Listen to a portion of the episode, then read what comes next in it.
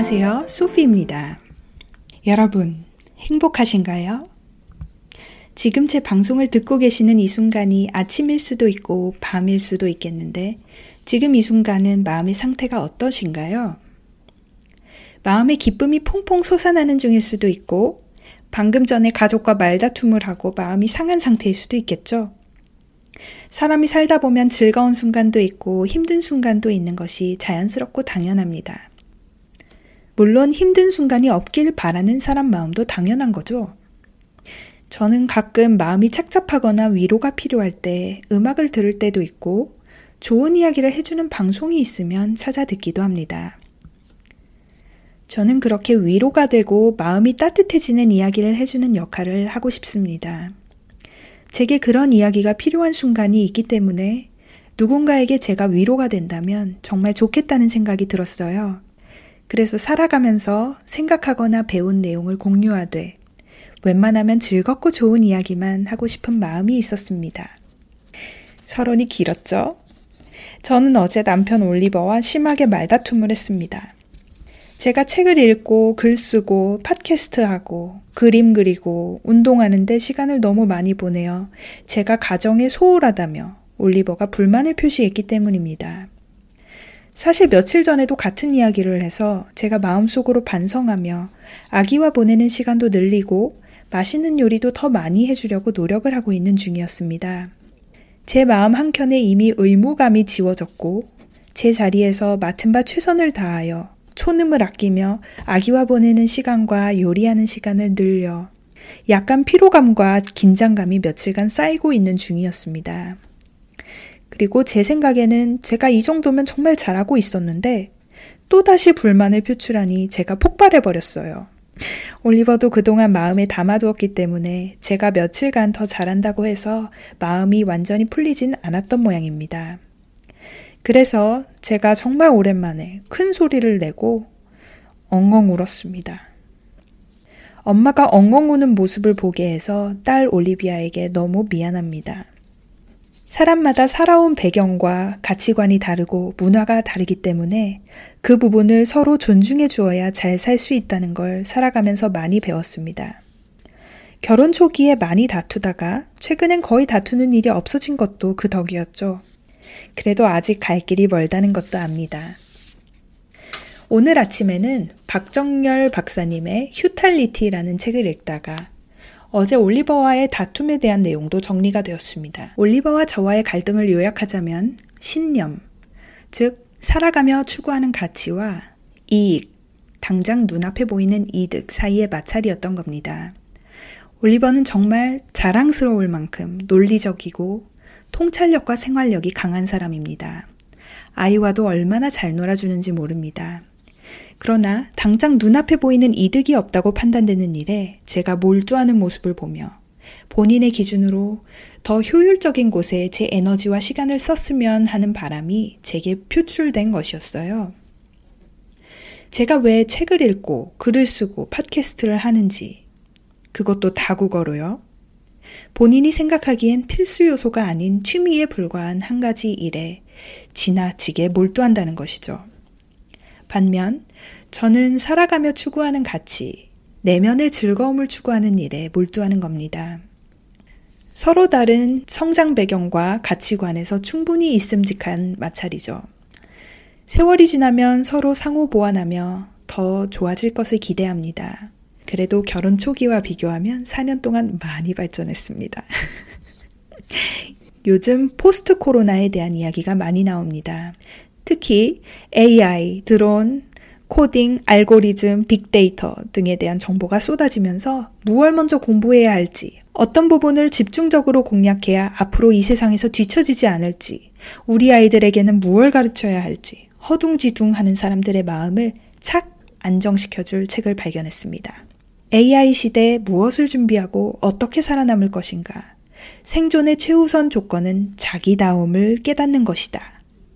라고 쓰여있는 뒷표지 문구부터 제 마음을 한눈에 끌었습니다. 앞서 언급한 휴탈리티입니다.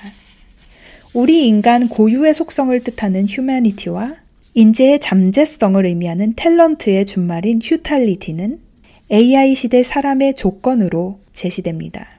사람과 조직에 대한 본질적 이해를 업의 테마로 정하고 지금까지 이십삼 년간 그 고민의 여정을 이어오신 박정열 박사님은 현재 에이치엠지 현대모터그룹 유니버시티에 재직하시며 미래의 인재성에 대해 이야기해 주십니다. 자기다움, 제 마음에 쏙 드는 표현입니다. 눈에 보이는 성과 위주로 평가받는 이 세상에서 자기다움, 해석 역량, 내재화, internalization, 독창성, originality. 제가 마음에 들어 밑줄 그은 키워드들입니다. 기술 역량은 what, 무엇과 how, 어떻게에 중점을 둔다면 해석 역량은 why, 왜와 관련되며 해석 역량을 갖춘 사람은 변해가는 환경에 대응할 기술 역량을 주도적으로 자신에게 최적화해갈 동력이 있다고 저자는 말합니다. 최근에 외부 자극과 경험을 제 의미로 전환하여 글을 쓰고 공유해야겠다는 생각으로 팟캐스트를 시작한 것에 대해 제 손을 들어주는 감사한 책입니다. 그래서 여러분께 소개하고 싶은 생각이 들었어요.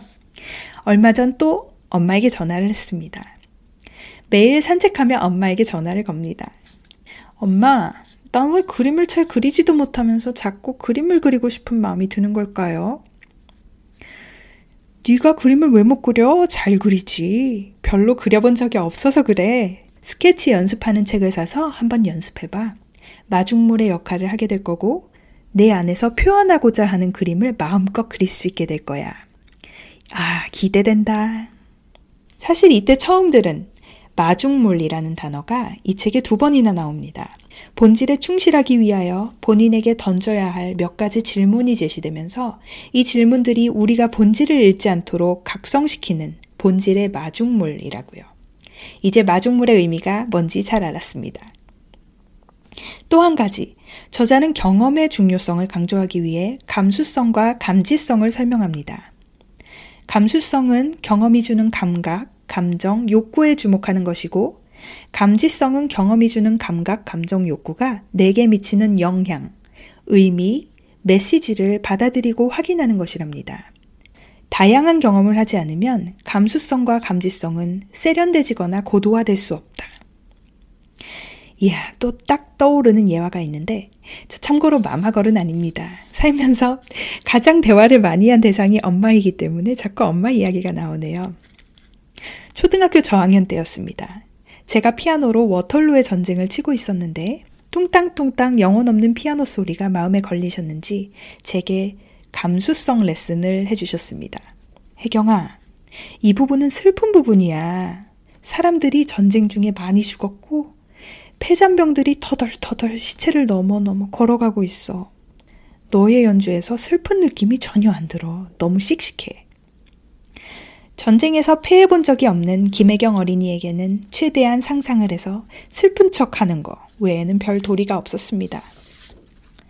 세월이 지나도록 피아노를 어쩌다 한 번씩 치는데 엄마가 요즘에는 이제 내 연주에 감정이 살아있구나. 확실히 경험이 많아져야 감수성이 표현되는 거야. 라고 하셨습니다. 세계적인 음악 신동들을 보면 감정의 분화가 어릴 때부터 진행되는 사람들도 있긴 한 것 같습니다. 그러나 저는 천천히 감정의 분화가 진행되고 있고 감수성에서 의미와 메시지를 받아들이고 확인하는 과정인 감지성으로 글을 쓰고 그림을 그리게 되는 것 같습니다.